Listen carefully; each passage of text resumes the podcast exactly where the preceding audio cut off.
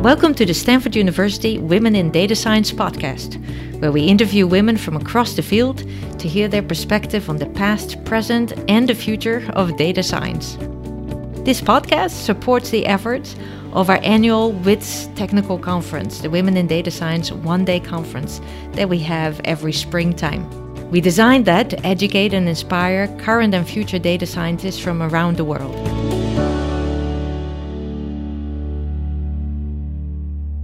Welcome to the Women in Data Science podcast series. I'm your host, Margot Gerritsen. And today I have the great pleasure to talk to Jennifer Widom. She is the Frederick Emmons Terman Dean of the School of Engineering and the Fletcher Jones Professor in Computer Science and Electrical Engineering at Stanford University.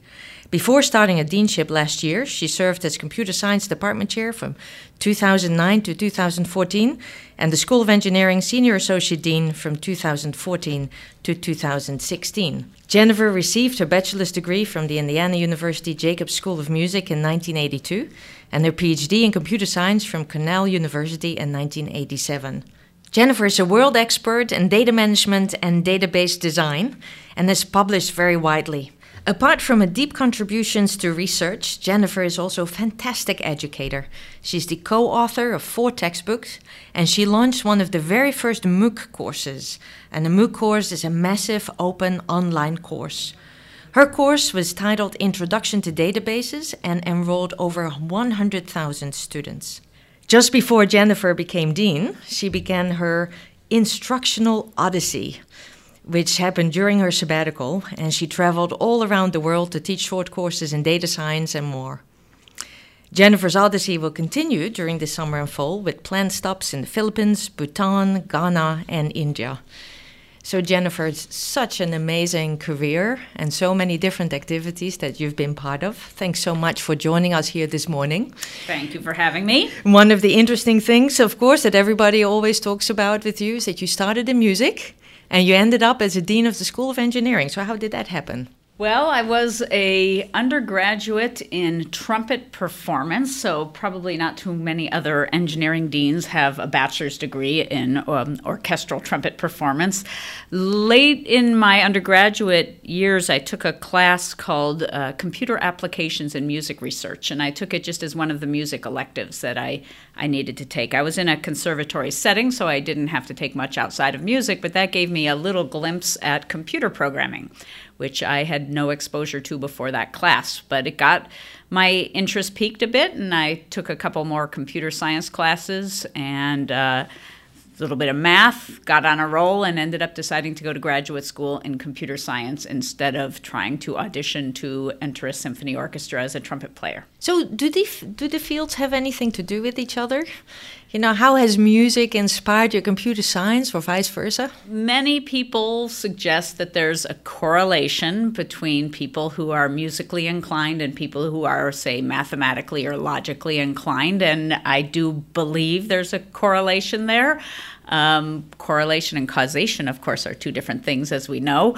Uh, I have not particularly combined those. Um, my skills in music and my uh, interest in logic and math and computer science, uh, though many people do. And again, you know, I, th- I think there is a correlation in the way people think and what they choose to do. Um, and then, of course, there is a very important field of computer music.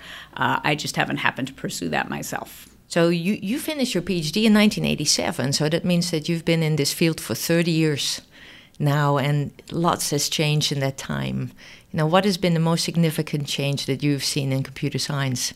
over these last three decades? Well, it's interesting because I actually think my particular field, which started out as uh, sort of vanilla databases and then now is known as data science or big data, hasn't changed as much as as you would imagine. Um, basic databases uh, are one of the most enduring technologies, I would say, in software. And so I think that's partly why, for example, my MOOC, which is now seven years old, is still fairly modern. So some areas of computer science have been very enduring. Other areas have changed uh, a lot. So certainly because of advances in hardware, for example, graphics, uh, um, you know. Video and so on have all made huge advances. I think another obvious change is the huge interest from students in computer science now. That's been a change over the last few years that's been dramatic.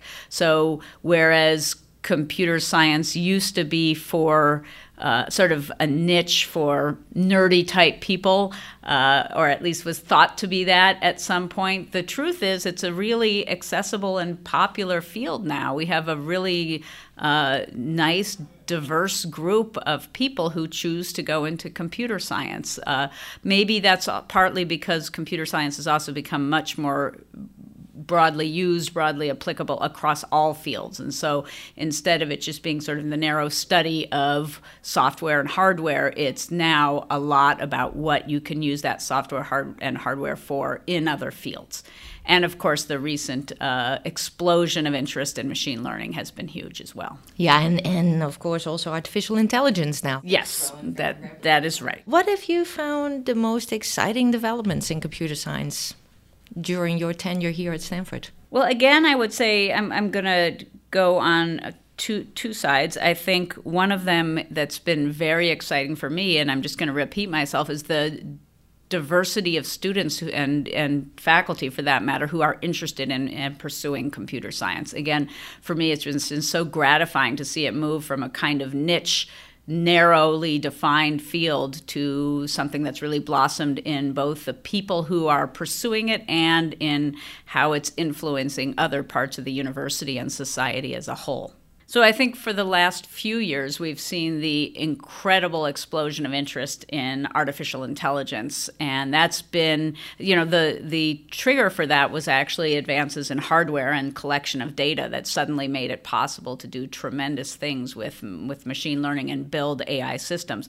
And I think that when we look back in another 10 or 20 years, that's going to have been a major inflection point that's happening just around now. But time will tell on that one. I, I think the the jury is still out to some extent. You talked about um, increased diversity as one of the exciting things that has happened uh, uh, in the last years. And one of the things that excites me very much is the increased percentage of women that are entering uh, computer science. We've certainly seen that at Stanford. That's that's been phenomenal. So it's wonderful that the number of students has grown so much. But when you look in industry, the percentage of women is still relatively low. What do you do? You have hopes for the future there? I I do have hopes for the future there. Uh, I you know people are studying why some years post graduation women tend to head their careers off in, in different directions, while men seem more likely to just stay as straight line software engineers. Uh, I think that increasingly the jobs in industry will be broader actually and so there that will still need straight line software engineers but there will be more jobs for people who have additional skills and interests, I would say, while also having that base. So I am hopeful that as industry develops, we will see more women sticking with it. I hope so too. I think that would be wonderful. Now, let, us talk a bit about your instructional odyssey. Um, you know, that's one of the things I just loved about uh, uh, your career that you did this. I remember you stepping down as senior associate dean and saying, "I'm going travel, and and I'm going to teach people all over the world." Uh, and you did, and I followed your uh, your blog on this odyssey. What inspired you to do this? Well, I think it was a, a combination of things. Um, first of all, the experience of teaching the MOOC. It wasn't actually called a MOOC when I did it back in 2011, but of teaching a massive a, a course that reached many people was for me one of the most uh, invigorating and exciting things I think I've done in my whole career. Uh, at that time, there were just three courses that were put online um, the, uh, machine learning, artificial intelligence, and my database class. And the excitement, enthusiasm, and gratitude of those thousands of students all over the world inspired me to put everything into it. So I spent that few months, that was all I thought about. And I just really loved reaching people all over the world and seeing how much it meant to them uh, to have this level of course accessible and free to them. So I love that. I also have always loved travel. And when my sabbatical came along, I think the third component is that I decided I wanted to do something. I, I didn't want to just go to an, another university and work in a research group uh, or write a book. I wanted to do something that had real impact on people. And I thought about working, you know, at a nonprofit or a foundation for my sabbatical, but then just sort of out of the blue, I had this idea, I think based on my experience with the MOOC and travel, that I the the way I could best influence people directly would be to show up and teach them. Just like I was teaching them online, I could show up and teach them in person, which of course is a is a different experience. And so those things coming together, plus a little creativity around some funding and uh, knowing how to plan travel and having a few contacts, it came together. It was, I would say, fairly unusual uh, enterprise, but it worked. You went to some unusual places. You know, when people think about maybe going to teach somewhere else, you know, they may not think about going to places like Bhutan or places in Africa that I don't know you've been, or or in the in the Far East. Yeah. What made you choose these far out places? Well, I had some fairly um, well defined criteria for the places I chose to go, and one of them was that they don't often get visitors like me. So they don't see people from top international universities very often. And so that already, you know, leads to some of the more unusual places. There were a couple other things, though. They needed to speak English uh, well enough because I decided specifically that I was not going to try to teach through a translator. And then my third criterion was that I would have a de- you know a really proactive, organized host for each visit because there was a lot of organization around those visits. And so with those criteria um, I ended up exploring a bunch of options and ended up with a sort of interesting group of countries that I visited. It seems that uh, most of your visits, or maybe all of your visits, were extremely inspirational and you were welcomed with open arms. I remember seeing a photo of you arriving at the airport with a huge banner welcoming you to the country, but I can't remember where that was. I think that was Indonesia, and it actually wasn't at the airport, it was along the highway. They, it was quite something um, to see a large billboard with my face on it on a highway in Indonesia. So, what has been the impact of this odyssey on you, and and and also on others? You know, the ones that you've that you've taught. Are you keeping in touch with with people? So I do keep in touch with with some of the people. Um, the impact on me is, you know, in part, it's just very gratifying for me to. Um, to see and meet and teach these people. And so I'd say for me, that's probably the main thing. I also learned how to teach material in a fairly configurable fashion. And it's just very interesting how different cultures and different groups of people with different preparation respond to the material. So uh, it got to the point where I could start to get, I know to, to get a sense for the audience and then adjust as I went based on that audience. And the variety, both within an audience and from the different audiences, was was huge, yet I was able to customize the, the, material for them kind of on the spot. And so that's something I really learned to do, something I haven't had to do here at Stanford, because when I teach Stanford classes, it's, you know, more or less the same audience each time I teach. So there's not as much need to adapt. What was the most surprising cultural difference that you experienced? Well, one thing that was very common, it's I don't know if it's surprising, but many of the places that I went their culture is a huge divide between the instructor and the students or the professor and the students. So many places I had to work hard to get them to understand they were allowed to talk to me during the breaks, for example. Um, and so that that was quite interesting. There were some, a small number of places where that wasn't the case, and they did seem comfortable. But in many places, uh, there's just an expectation that you don't talk to the professor. And for me, I wanted to get over that because I wanted to talk to the students. I wasn't just there to stand up in front of the classroom. Now, I, I assume that uh, apart from teaching them content, you also talk to them about possible careers in, in computer science and data science. What, what sort of advice would you give students that come to those classes or maybe right. even here? Well, so uh, and when I was traveling, it was a little bit sad because many of them would love to come to the U.S. to study. Um, and most, many of them were quite capable, but none of them had the financial means to do that.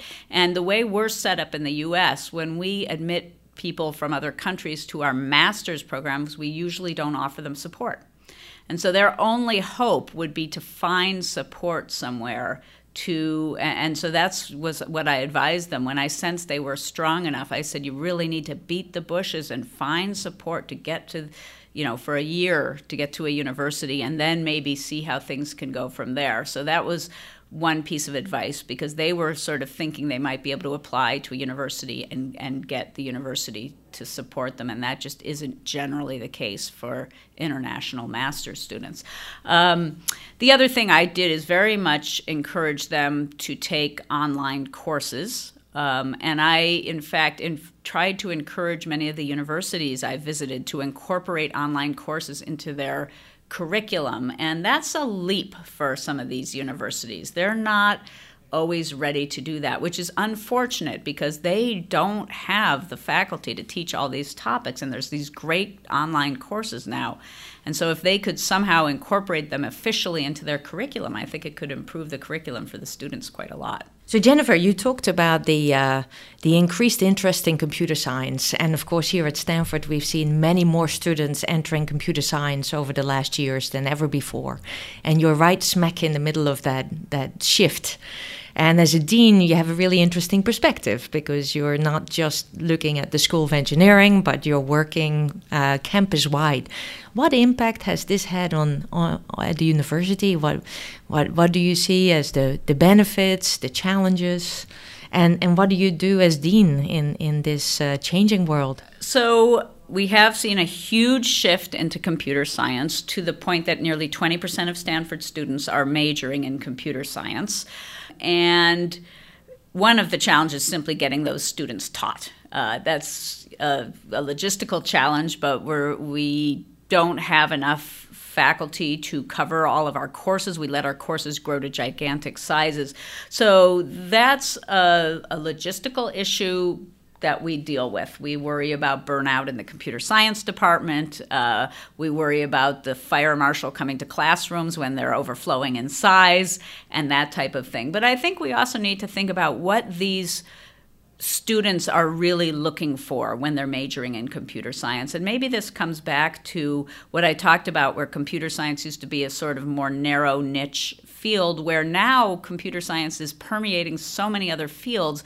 Are the students who are coming coming to computer science because they want to learn just the computer science, or are they coming because they want to apply computer science to their other interests? And I'm going to venture a guess that the second is true for a lot of those students. And I'm not convinced our program is catering best right now to those students. So if I had to wave a magic wand in terms of curriculum, I would modify or um, add to our computer science major a way to really do the computer science as well as apply it in other areas. And we are exploring those things, but waving a magic wand is not how you change curriculum at Stanford. Uh, it's a long and involved process involving the departments, the faculty senate. Uh, universities move fairly slowly. That's something I've learned as dean.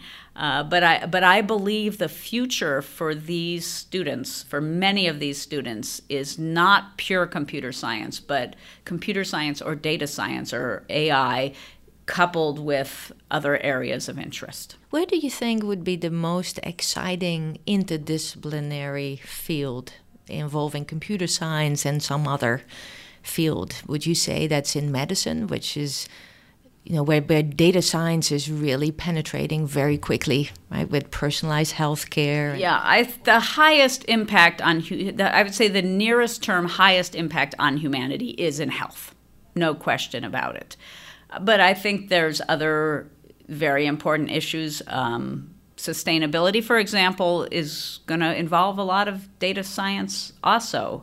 Um, so I think that's another you know, large societal impact. We have data scientists here working on understanding poverty patterns, for example. So that can also have uh, impact on society. So I think there's going to be some pretty big impacts on society as well as on discovery across the university. But again, I would put health as number one. So, if you were an incoming Stanford student now, what would you study? Well, if we had a data science major, maybe I would study data science. We don't quite have one yet.